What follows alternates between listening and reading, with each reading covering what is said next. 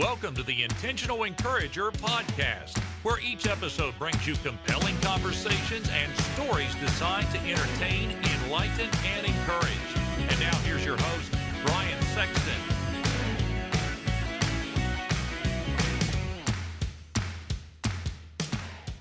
Hey everybody, Brian Sexton. You know what's really important to me when I do business with a company is trust and transparency. I've been telling you now for a good while about my buddy Damon Burton and his company, SEO National, because trust and transparency are just as important to them. You know, for the last 15 years, in the search engine optimization space, they have been leading the way and serving people tremendously well. Now, for those of you that don't know what SEO is, it stands for search engine optimization. It helps you show up higher on Google searches so that folks that are looking for what you have find you quicker. And you know what's really encouraging? More revenue, more sales, growing your business. Do me a favor, get in touch with Damon and his team today at SEO National at 855 736 6285 or go to SEOnational.com and get your free quote and tell them you heard it on the Intentional Encourager podcast. I hope you're ready because here comes a dynamite conversation on the Intentional Encourager podcast.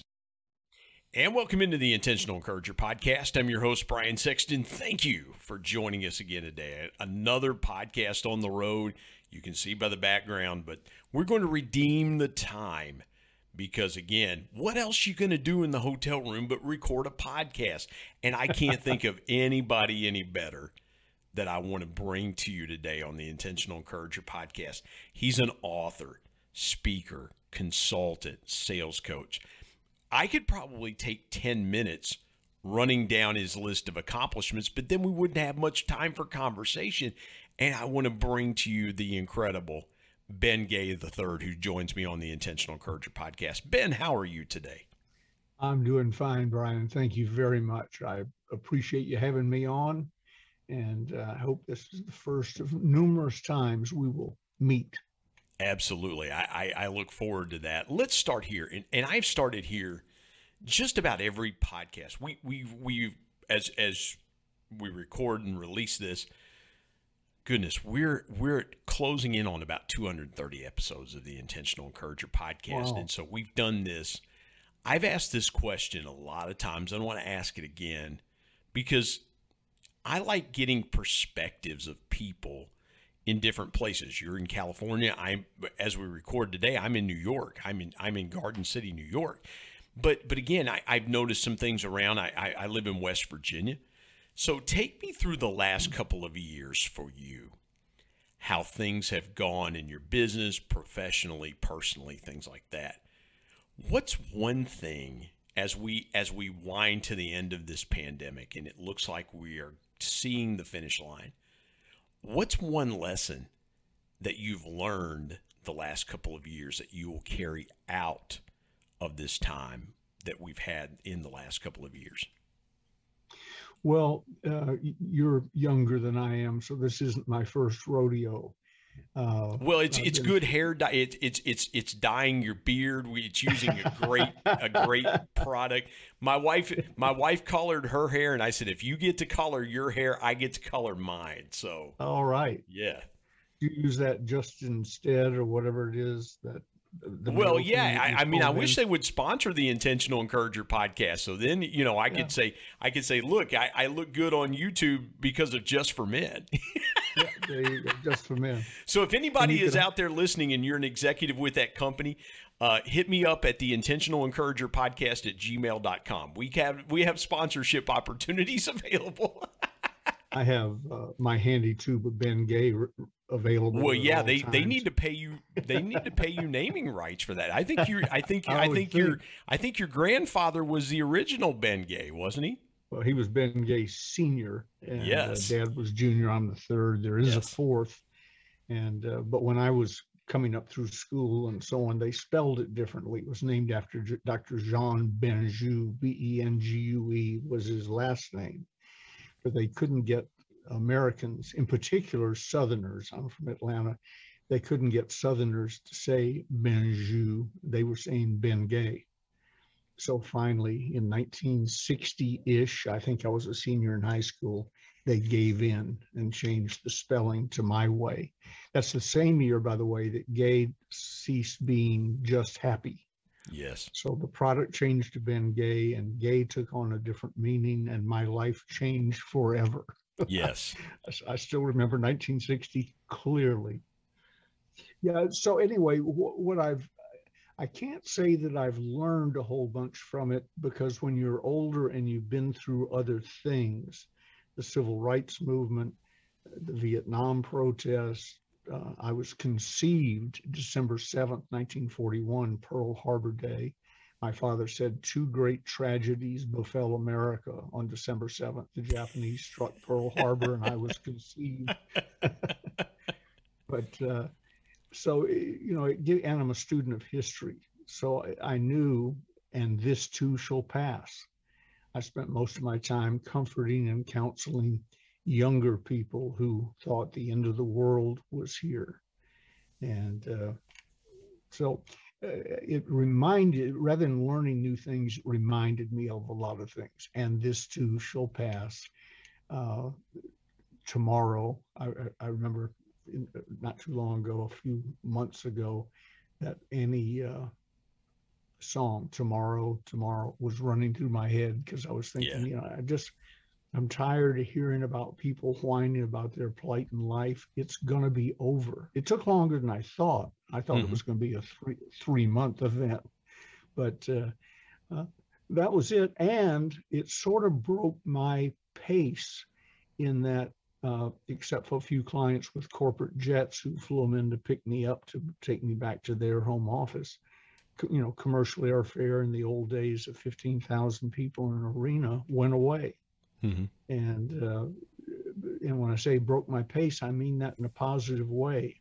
I don't have any deep yearning to spend long hours in airport terminals. I turned down one the other day, few weeks ago. They had weather problems, staffing problems, and so on. And I had just seen a thing on the news about some lady they were interviewing who just spent six hours in the Dallas airport. Hmm.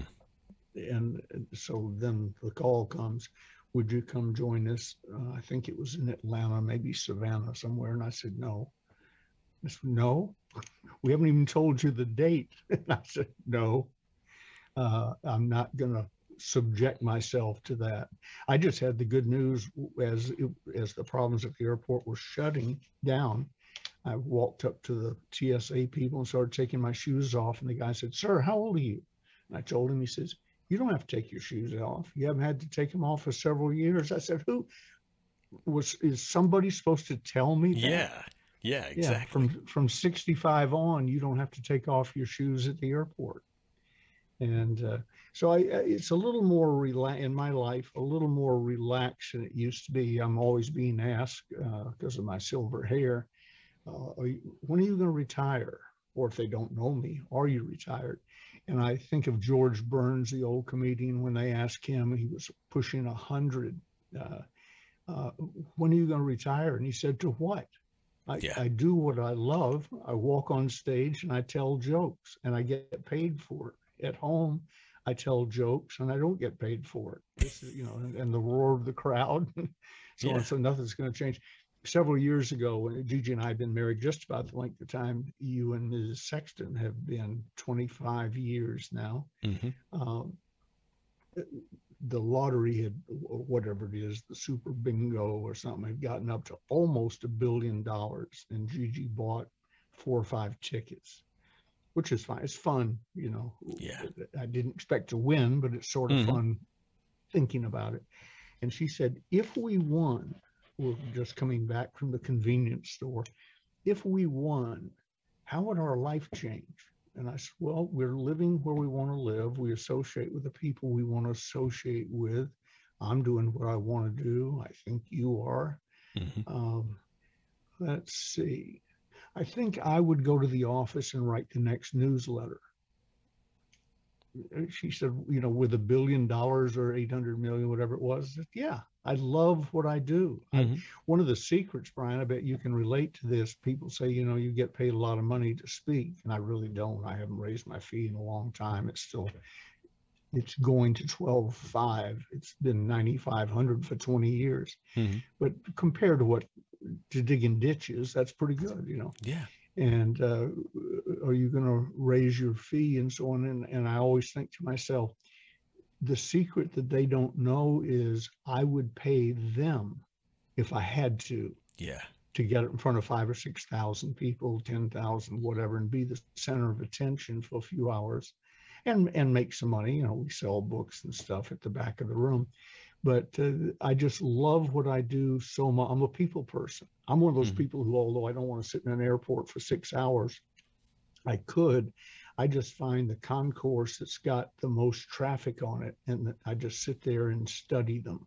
I mm-hmm. love looking at people. I love talking to them. You and I were talking before we came on. I told Ben, I told my wife the same thing. I said, you can, you know, you can get, she said, because I, I was telling her something. We were in a store or something. I was telling her something that I I had heard. And she said, Well, how did you pick up on that? And I said, I just listened to conversation. Yeah. I just, you know, if if people are going to talk out loud, within earshot of of me hearing them, then I can find information that I can use that helps me, you know, either. I, I think they were talking about like a road close. There was a marathon. I was in Virginia Beach last week for vacation. Oh, they were talking about a marathon in Virginia Beach. Yes, yeah, exactly. And and Ben, they were talking about a marathon that was coming and these road closures. And I thought, okay, we need to kind of get prepared. And so from that conversation, I started asking some questions about, you know, what, what time do we need to leave and, and, and things like that. And you're right, is, is that, Ben, it feels like companies have said, let me go here for a minute. Companies have said, we can do this, these events that we've always done live, these trainings and and and development seminars and things where we get everybody together and we we we it's it's a big part of our marketing budget and things like that. They've said, you know, oh, we can do this virtually. And what they never can replicate are the conversations in the hallways that people coffee learn breaks, things. lunch, exactly. Dinner. I learn more things in breaks than I do in the trainings right. that that I go to because you talk to people and people are just they're like hey you know what do you do that's different oh, oh i do this what do you do oh, i do that. and and then you start getting that information and things like that it,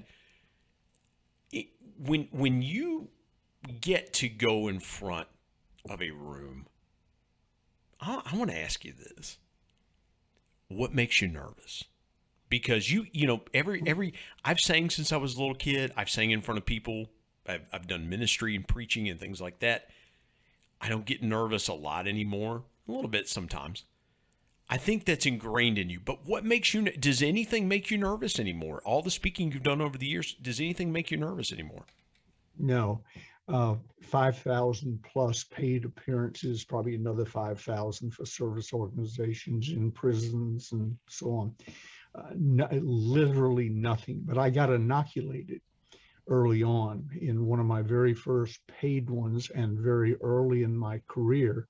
I started making a lot of money. Zig and I had joined a multi-level marketing company, and uh, I was introduced. You're too young to know who he is, but Ern Westmore was the dean of Hollywood makeup artists. Ask your mother about him, and she will know who he is and that he used to be on the Art Linkletter show doing makeovers out in the audience. Well, he mm-hmm. was our director of beauty and fashion, vice president of, and he was nice enough to take me to lunch. Went to the Carnegie Deli for the first time in New York. A little Southern boy, that's an experience when they begin yelling at you because you don't order fast enough. And uh, the uh, while we were eating, Ern was taking these nitroglycerin tablets I didn't know that's what they were at first, but I finally asked, and he had a heart condition. He said, if I don't take these on a regular basis, I'll fall over dead.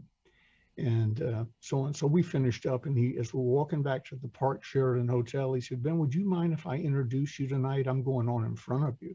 I said, I would be honored. Now, this, I'm nervous. You know, one, it's the probably the first crowd of, of that size, about 5,000 people. Uh, early in my career, I'm meeting Ern Westmore. When I called my mother to tell her Ern Westmore was going to be on with me and he was going to introduce me, she wouldn't believe me. And by the way, Art Linkletter was a, a, a, fantastic talk show host, hosted oh. some game shows. Art Linkletter was was yeah. extremely popular in those days. Oh yeah, and a motivational speaker, mm-hmm. traveled American Sales Masters and so on. So anyway, I said, yeah. I'm. I walk into the room. Ern's up. He's already working, and it's about six steps up to the stage. And I'm thinking, okay, when he introduces me, how do I not fall down?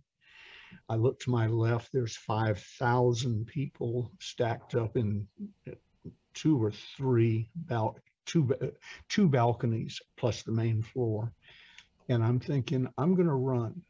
You know, I haven't been introduced yet. I go up to my room.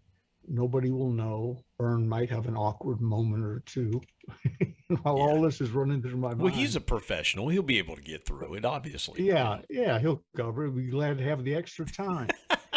I, yeah. I, had it justified. I was ready to go. And then I heard him say, I had lunch today with a young man who, mark my words, is going to wind up as president of this company, which was right. He was just a year and a half early. Um, and uh, so, and then the spot, I'm, I'm thinking I can still go. He hasn't said my name. Uh, spotlight swings over. I mean, a, you know, show business spotlight and it's on me. And I'm thinking, okay, you should have left here about 30 seconds ago. Yeah. And ladies and gentlemen, here's my newest friend. It's a Benjamin Franklin Gay the third. And before the D on third was fully out of his mouth, he dropped dead on stage. Oh, wow. And I don't mean like he fainted. he looked like he'd been shot with an elephant gun, just boom uh, flat on his back. So I ran up on the stage, did my uh, "Is there a doctor in the house?" thing I'd seen done in movies, and uh, somebody came up and somebody called the ambulance and so on. They worked on him for a few minutes. Again, there's 5,000 people looking, and I'm standing there watching all this with no help. And finally, the guy looks up at me, the fireman, and says, uh, Sir, he's dead. And I said, uh, Oh, I'm so sorry. And they picked him up, put him on a Stokes litter, that's that basket, you know, on wheels, and start rolling him towards the door. And there's this deadly silence. I've never heard 5,000 people that quiet. And uh, I thought to myself, there's a spotlight on you. You're next up. You better say something. And I said, ladies and gentlemen, I was honored to have lunch today with the great Ern Westmore, and I grew up watching him on the Art Linkletter show and so on. Uh, to have lunch with him is just marvelous. And I saw him taking the heart pills, and I said, Ern, if you had to go, how would you like to go? And he told me today at lunch that he would like to go in front of a large crowd talking about beauty, fashion, and makeup. Ladies and gentlemen, he just got his wish. Let's give him one last standing ovation. Wow. Brian, they almost tore the room apart. They told me later they could hear it out in the lobby, you know, up to that, the first floor. Ben, that is incredible.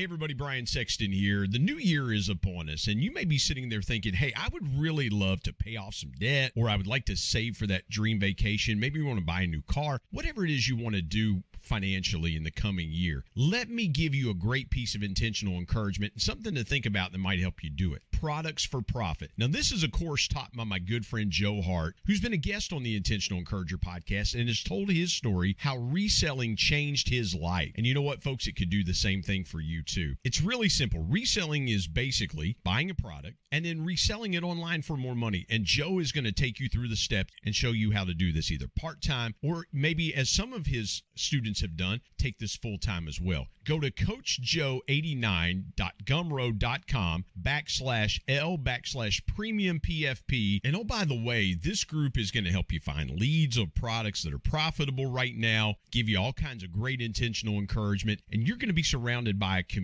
of people that are going to want to see you be successful in the reselling game. Again, go to coachjoe89.gumroad.com backslash L backslash premium PFP and tell him you heard about it on the Intentional Encourager podcast. And now let's get back to more great conversation here on the Intentional Encourager podcast.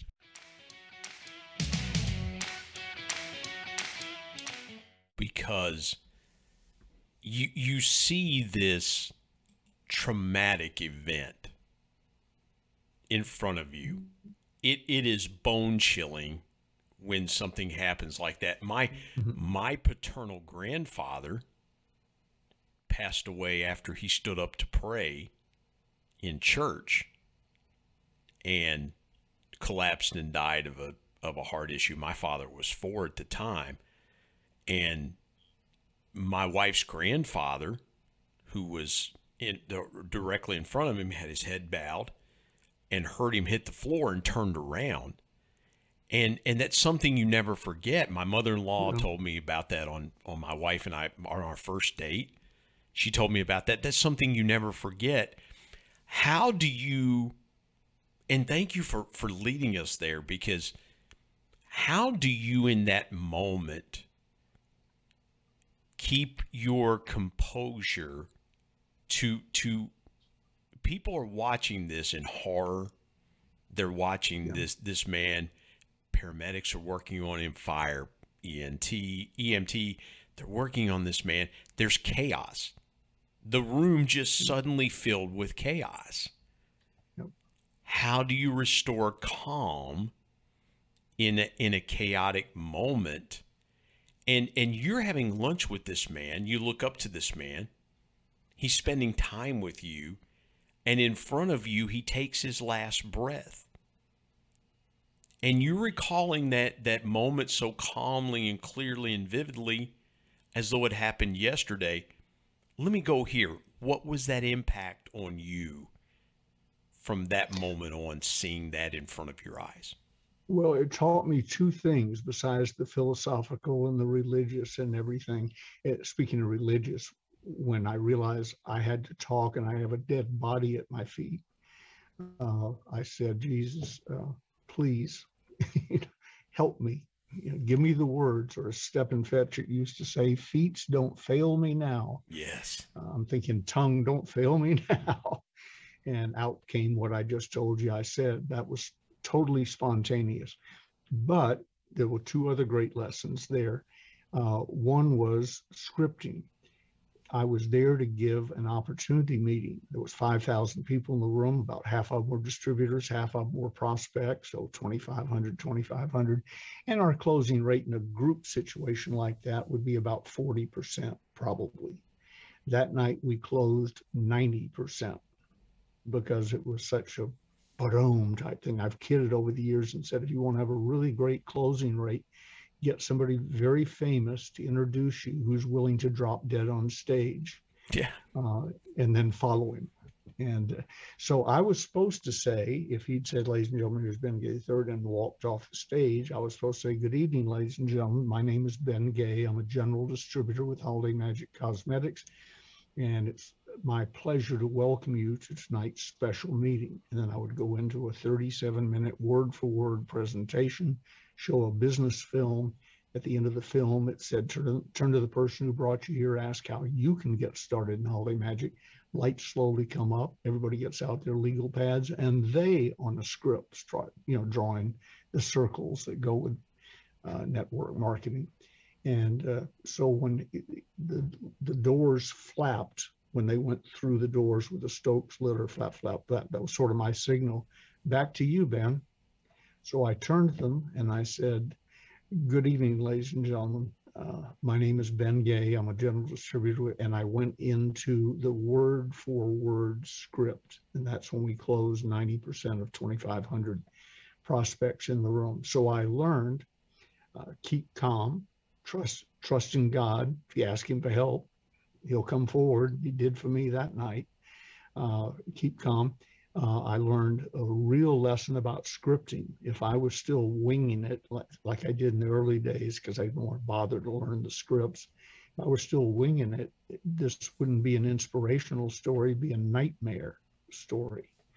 Um, and I also learned to care about the audience. It dawned on me that Ern died, the spotlight's on me, but all those people are thinking about themselves. So, what can I give them in this awkward moment that would help them? And so, those are sort of the three great lessons I learned from that. Somebody asked me one day in a seminar not too long ago in Las Vegas, you worked with Dr. Napoleon Hill. What are the three things that he taught you that meant the most? And I hate questions like that.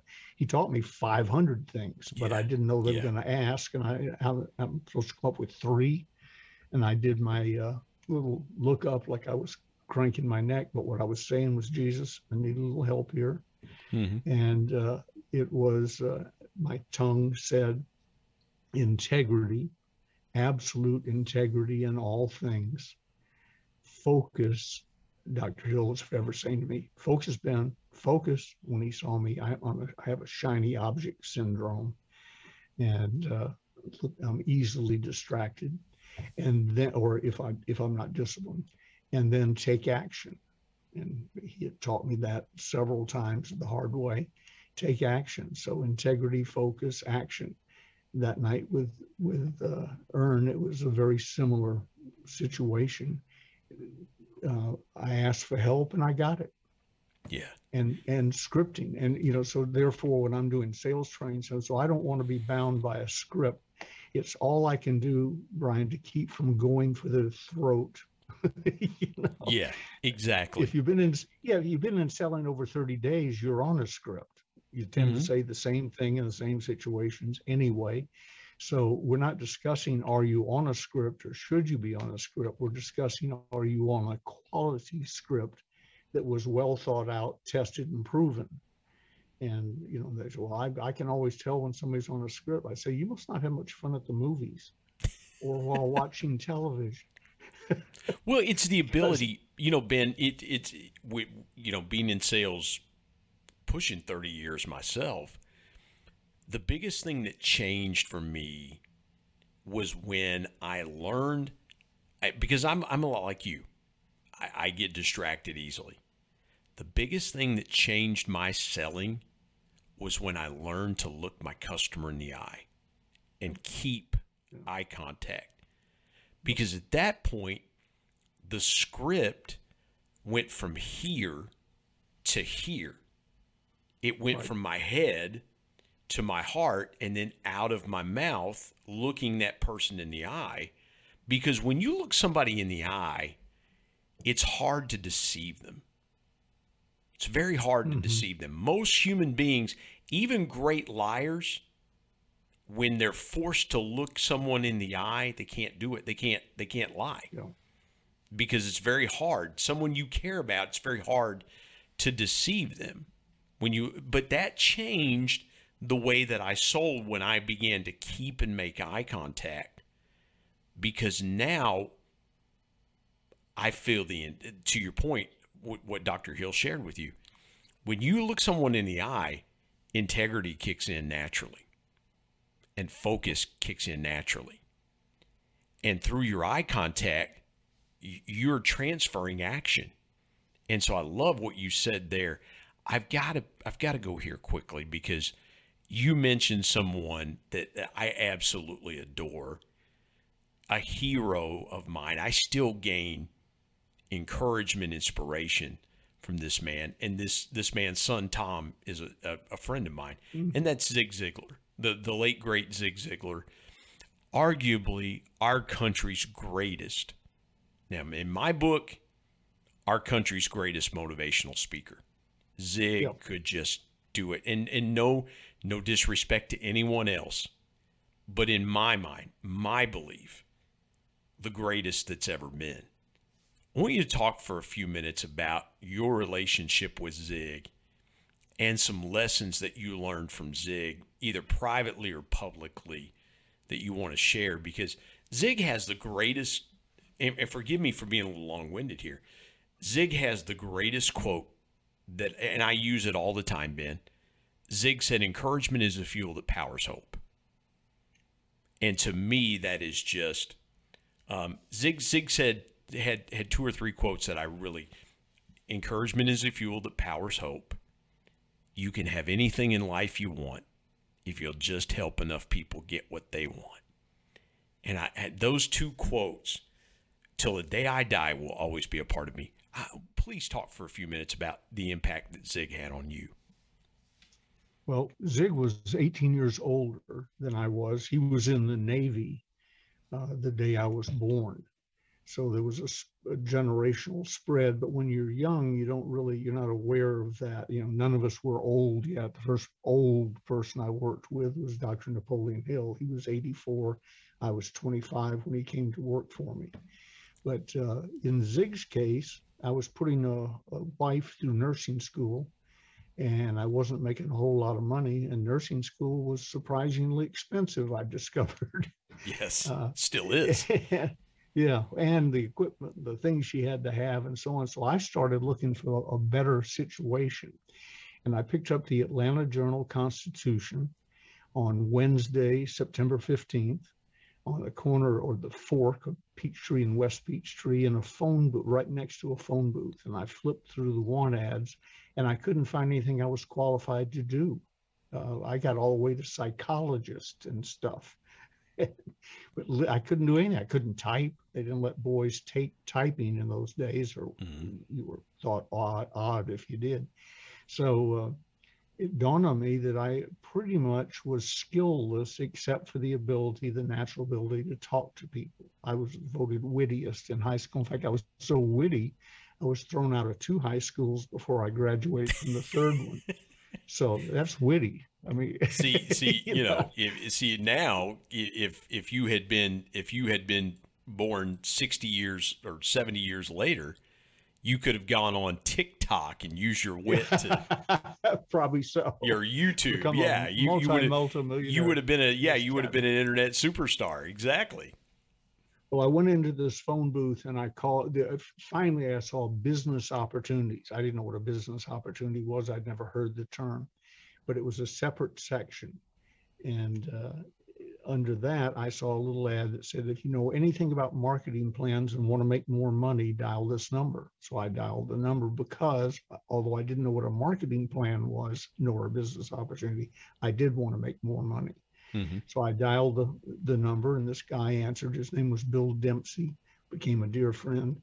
And uh, I began interviewing him because I was Ben Gay with Brown Gay Food Brokerage Company, skipping over the part that I wasn't the gay and brown gay food brokerage. That was my father. And about five minutes into my interview of him, he said, Excuse me, excuse me, stop. He said, Mr. Gay, I'm not the man standing in a phone booth answering want ads. Where are you? And I told him. He said, You're about two blocks from my office. Be stand in front of my desk in 10 minutes or don't ever dial this number again. And he hung up. It slammed down the phone. So uh, my running buddy, the best turned out to be the best salesperson I've ever personally worked with. Jimmy Rucker came around. He also worked for my father at the time. And uh, I jumped in the car like Robin in a Batman movie. And I said, let's go, 1447 West Beach Street. He said, what's going to go on? I said, we're going to be rich. So drove two blocks to the place, ran up the, uh, I don't think I wanted to wait for the elevator, ran up to the third floor walked in and I said to the receptionist, uh, Hi, I'm Ben Gay, and we're here for a noon appointment for whatever. And uh, from behind me, I heard this laugh and a southern accent, Ben Gay. And I turn around, there's this curly headed guy sitting there, and I said, Hi, my name is Ben Gay. What's yours? He said, Zig Ziglar. I said, With a name like Zig Ziglar, you're laughing at Ben Gay? You got to be kidding me.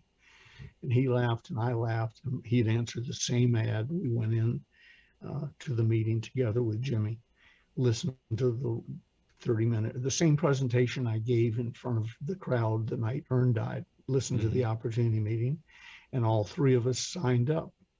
And uh, Zig had not yet had a big hit. He was still peddling uh, cookware in Columbia, South Carolina. That day was the start of Zig's introduction to big money, uh, as it was mine and Jimmy Rucker's. So that's how we met. And uh, he was hard to dislike. you know what I mean? Yeah. Everybody was Zig's friend immediately. So we became buddies, thanks to him and uh, I watched him on stage. He didn't know the meeting yet, but he knew how to speak, and he got up and dazzled them all with. Uh, I used to kid him. I said, "Got dazzled us with his lounge act. He could have been a stand-up comedian, you know." And did biscuits, fleas, and pump handles. Even and, when uh, he was in his older years, I, I saw him in 2008, and and I, I shared this with Tom, and you go back and listen to the podcast that I've had with Tom Ziglar, but I shared with Tom this. I said, Tom, your dad was battling dementia in 2008. And I said, Your sister was with him. And she so beautifully led him to. And, if you've ever been around someone with dementia, mm-hmm. you lead them to familiar places. Yep. And when she led him to those familiar places, you saw Zig come back and be Zig and captivate and mesmerize and just those those phrases and those the, the, the couple of the phrases that I that I used a few minutes ago, Ben. Yeah. It, it just came back and it was powerful that in that moment his daughter so lovingly led him to those familiar things that you saw all those years ago. You started to see those those things develop. I want to ask you this real quick. What did you see in private of Zig that most people didn't see in public? Because a lot of times mm. people because a lot of times Ben you know when when when you go when you when you're on stage and things like that you're you're in front of people. Um, you know, I'll I'll have conversations with people that are dear friends of mine that I might not have in in in a business setting, just because I'm more comfortable around them. But mm-hmm. what did you see in private that most people might not have seen in public about Zig? Uh, a raucous sense of humor and a little bawdier than his image in later years was. The way I explain it to people is I knew Zig before he was Saint Zig, when he was just one of the guys and we were all trying to make money. Uh, I knew, I don't know if he drank in the later years, but I knew him when he drank after the meetings in nightclubs and so on. He, and he, he just, it wasn't all biblical. It was a salesman who could speak on, you know, on his feet quickly and who everybody loved. Here's a little secret. Uh, I'm, I'm a good salesman. Zig was a good salesman, but Zig's closer was a guy named Mel Lanius. My closer was a guy named Jimmy Rucker. Zig and I, Zig more than I was, but we were the front acts. You know, hi, I'm Ben Gay, da, da, da, Zig with his pump handles and stuff.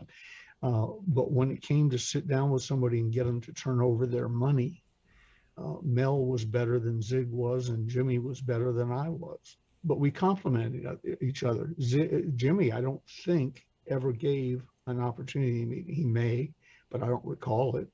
Uh, and I never saw Mel at the front of the room. He was just lurking in the background. But uh, uh, and Zig, probably the business side of him might surprise people when you're that jovial and happy and all. People sometimes don't take you as seriously as they should. Zig called me and a guy, a gentleman named Merle Frazier, who's one of my original mentors and still a good friend to this day, uh, called us one day and announced this is business Zig. He wanted to move to Dallas. He wanted us all to go with him, or the two of us go with him and join a big church. And I don't mean in a sacrilegious way. It was just, you know, if you're going to be in church anyway, which he was, mm-hmm. might as well join a big one and use as a center of influence. And uh, uh I think Merle went for a while, not an official move, but he went. I had things going on in my life where I couldn't. And uh, so that wasn't one of my options. But I saw Zig plot out, like he would tell you in goal setting, you know, do this, do this, set this mm-hmm. objective, do this, and so on. And he did and started becoming Zig Ziglar. There's a difference between that and the guy I met at 1447 West, West Peachtree Street in 1965. There he was funny, but he wasn't yet a superstar, uh, which he became. Uh, the other thing, in looking back, you know, when you people ask me questions like that, usually I have to sort of skirt around it because there's sure. something bad that you don't want to say. For instance, if XYZ guy was your hero, you built everything you knew around him and so on, and I knew something terrible about him, I would never tell you. Absolutely. Because that would discount what he, the lessons he shared with you.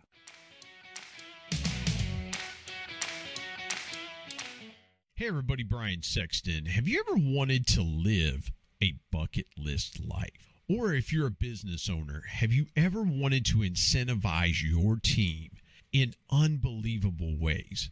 I have got just the thing for you. You need to contact my friend Brad Norwood with Dream It Pro Professional Events.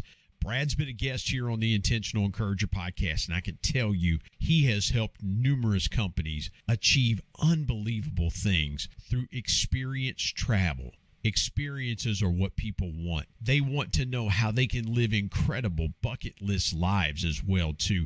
And Brad can help you with both of those things. I can't give you any better encouragement than to give Brad and his team a call right now at 479 466 6907 or go to www.dreamitpro.com. And when you get there, click on events and you are going to see some unbelievable once in a lifetime experiences. And I promise you this unlike plaques, awards, trophies, things like that, experiences and trips like these don't burn up in a fire. Again, go to www.dreamitpro.com today. And now let's get back to more great conversation here on the Intentional Encourager podcast.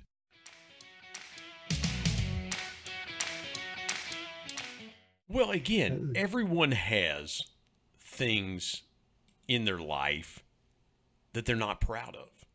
Right. You know, I certainly do. Me, me too. I, I, I'll be the first. I will raise both hands. Yeah. And, and again, you, you, you are very careful about telling everything you know. My, my dad always said, "Don't tell everything you know." Yep. And, and my dad, in later years, was a pastor of a church and things like that. And I didn't share a lot of things that I knew privately that happened to my dad, you know, because I didn't want to stain his memory. And and it's not Ben, it's not really a stain as as it is. I hope when I pass away and my son gets to carry on and talk about his father, I think to some degree I might say to him, don't hold back because it's a it's a very connect there's connective tissue in those in those moments in life where you were less than perfect. Because yep. everybody has been there. Everybody has has had those moments where they were far from perfect. And i think i would say to him i would say look it's okay to tell some of those things that don't paint that don't paint your dad in the rosiest of pictures because then people would say, well, man, I, I kind of struggled with the same thing.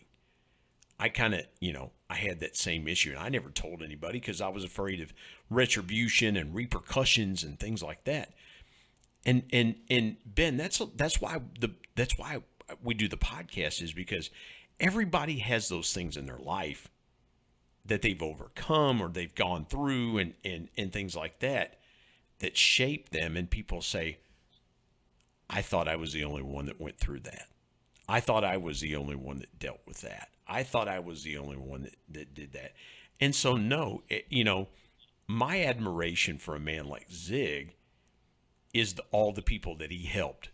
My admiration for a man like you all the people that you've helped.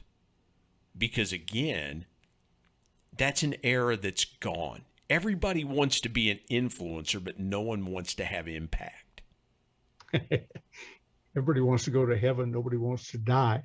Exactly. exactly. Ben, let me ask you this, and, and I want to be respectful of the time and your time and the audience's time. We're we're going to have to have a part two with Ben Gay the third. We're gonna we're just going to have to do, do a, a two parter at some point because there's so much good things that we could pull out. What's the one thing if you look back at that time in your life, the greatest business lesson that you learned that you still carry to this day from that time because you talked about being in, you, you talked about your father being in the food brokerage business. That's where that's the business I started in. Was in was in food brokerage. Yeah, I started I, st- I, I I was a 22 year old kid that that a food broker out of Louisville, Kentucky hired. That was my first sales job. Was was food. You were retail, detail. I was uh, a, I was a, I was the food. I was in food service. Yeah, and and so, but again, I I still remember a lesson that my boss taught me almost 30 years ago now. Treat everybody the same. You never know when the dishwasher is going to be your buyer. So, what was that greatest lesson that you still, all those years later, that you learned from that time at, at I let me let me make sure I get this right from 1447 West Peachtree Street. Suite 300. Suite 300. Uh, yeah. Uh, the uh, all of the things that you're supposed to say when you get a question like that honesty integrity treat everybody right make them feel important I'm a student of history and I've never read a history book when they're talking about a great person, man or woman, where somewhere in the book you'll find somebody saying, when I was with him or her, I felt as if I was the most important person in the world. You know, eye contact, uh, total focus on that person to the exclusion of everybody. If I'm talking to you in a meeting room, there's 5,000 other people there. The time we're together, there's two people in the room there may be 4,900 others milling around, but there's just the two of us. So things like that are very important, uh, and the honesty and so on. But when when I think back, uh, I, I, don't mean to whine and complain because I was president of the largest direct sales multi-level marketing company in the world at 25. So it's not like I was a late bloomer. Mm-hmm. But throughout my career, I wish I had gotten serious sooner. Uh, probably I couldn't have been president of the company at 20, you know, because that would have just been goofy. I, I, had a flat top, remnants of acne, and a cheap sport coat. Uh, but I could have been there a year or two earlier, and I could have learned a lot more from the people around me. Brian, I was surrounded by the Ziglars. They, they all work for us. Uh, which I used to love to do when Zig was in earshot. They said, "Do you know Zig Ziglar?" I said, "Yeah, he works for me." Because by then I was president of the company. He was our top distributor. So it was true, but you had to stretch it a little bit to uh, believe it. Absolutely. You know? But it, people say to me, How'd you meet Og Mandino? And I said, I'm not sure, but I think I left my office to go to the men's room and bumped into him in the hallway. you know, how, how'd you meet Dr. Napoleon Hill? He was brought to my office. How'd you meet Richard Nixon? He was there looking for money for his campaign. My my boss, William Penn Patrick, had run against him for mm-hmm. governor of California. Uh, how how'd you meet uh, Ronald Reagan? He came by to pick up money while running, you know, for this and that. So, mm-hmm. so I, I accidentally got myself in the catbird seat. You go back to that era and pick any name. In fact, I sent you a list of people that I'd work with you. You go back to that era and name any name. I can tell you that I met them. They either worked for me or with me, or we hired them to do, you know, as a speaker in a, in seminars. Anybody. Uh, I wish, and I, I learned a lot from them, but I wish I had been like a laser beam. You know, you are talking to Og Mandino, suck it up, draw, you know, suck him dry, get everything you can out of him uh, where maybe I was a little too casual about stuff like that, and maybe a little too caught up in me. I was Ben Gay. I was the one paying Og Mandino. Right. Uh, so a little bit of that crept in, but I would have gotten serious sooner, and I would have stayed serious sooner. Uh, to a degree, I was sort of like a fraternity guy who, uh, and I was only in the fraternity for three weeks. I was elected president of my freshman class in college, by the way, but I was never sworn in because the inauguration was three weeks after the election, and by then I dropped out of school. So I, I think they should there should be a law. You have to have the inauguration the day of the election so that you could say you were sworn in as president. But I would have gotten a lot more serious about all the opportunities and events that were around me. I was raised two blocks out the front gate of East Lake Country Club in Atlanta, Bobby Jones home course. Mm-hmm. The people that I hung out with, and I don't mean I, I hung out with my father, who was hanging out with the chairman of the board of Coca-Cola, the founders of Home Depot, uh, every, every almost all the top 500 companies had at least a regional office in Atlanta, and with that regional office would come membership in East Lake.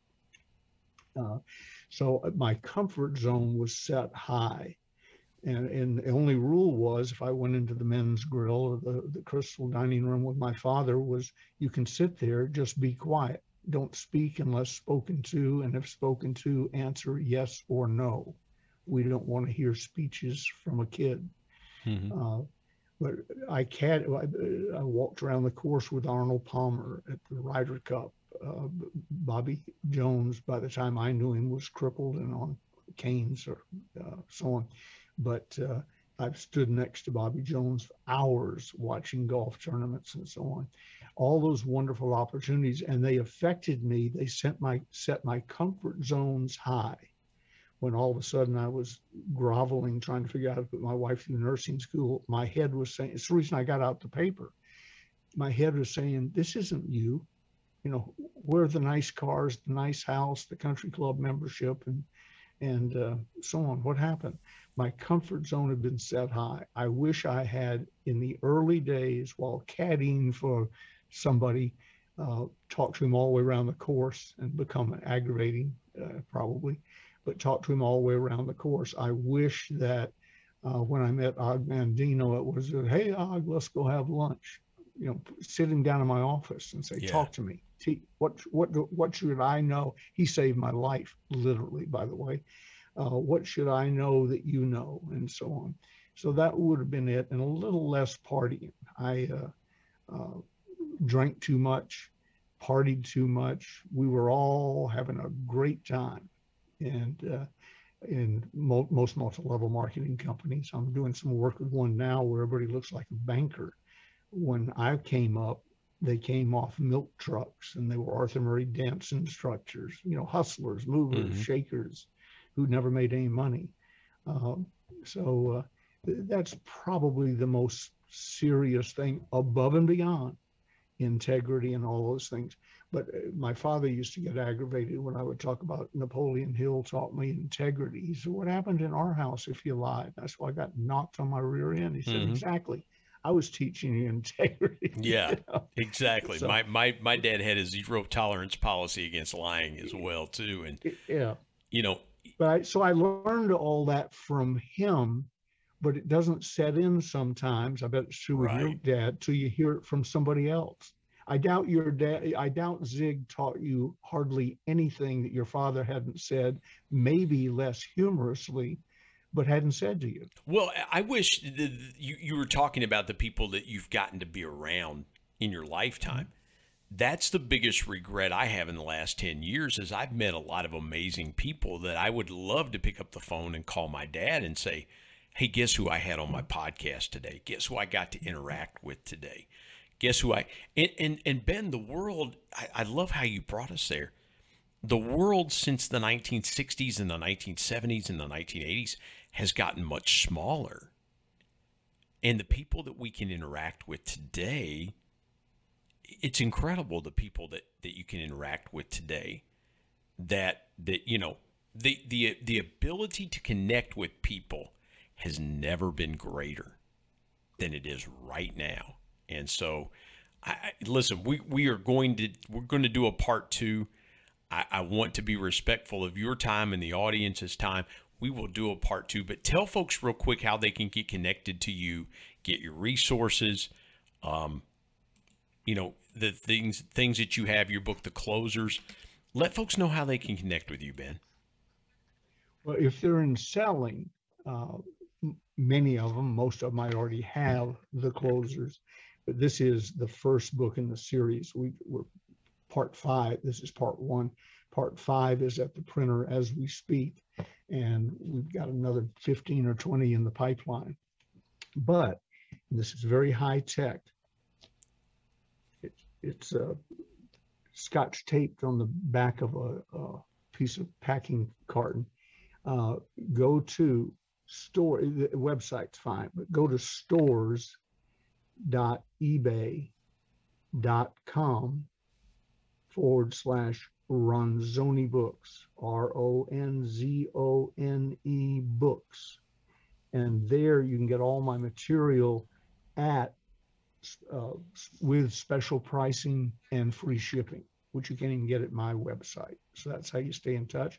Want to shoot me an email and become friends? It's BFG3, as in Benjamin Franklin Gay III, BFG3 at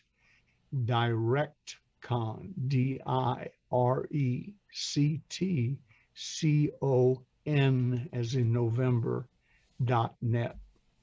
And uh, I personally review it. It's getting, with this great connectivity you just referred to, it's getting harder and harder, but I still look at every email that comes in. It's the first hour or so of my day, uh, usually and I believe in close personal contact. It took you were just touching on something that's really close to my heart. It took me over 5,000 paid appearances plus, as I told you, probably another 5,000 free ones uh, uh, and or other people's seminars to talk to and shake hands with two and a half million people. Uh, I estimate. I may not have shaken all their hands, but I was in the mm-hmm. room with them and we could have two and a half million people. You and I, with about a week's planning, can talk to two and a half million people a week from today, just from your hotel room if you're still there and yes. me from my office. So that's amazing. I'm always asked, you know, how has selling changed? I said, selling hadn't changed at all. The sheepdogs are faster mm-hmm. and more agile and can round up more people. But when the dust settles, it's just like what Zig and I taught years ago. People want to know what's in it for me. Oh yeah. And do I yeah. do I know, like, and trust you? And that's what the Yankee peddlers were doing 300 years ago, and the silk traders were doing a thousand years ago. But the technology has made everything easier. Yeah, it's still all about connection, Ben. It's still, and I've said I said this in my book and I'll say I, I'll say it till the day I die. People buy connection before they ever make a transaction. Yep. You have yep. to connect. You have to connect. You have to connect. We will do a part two because I there's so much more that I want to pull, more conversation that I want to pull. But again, I am so grateful that you joined me today on this episode. And again, connect with Ben at BFG3 at DirectCon net. That's direct con. Shoot him an email. And again, let him know you heard him on the Intentional Encourager podcast. But Ben, thank you so very much for joining me on the Intentional Encourager podcast. Thank you, Brian. My honor.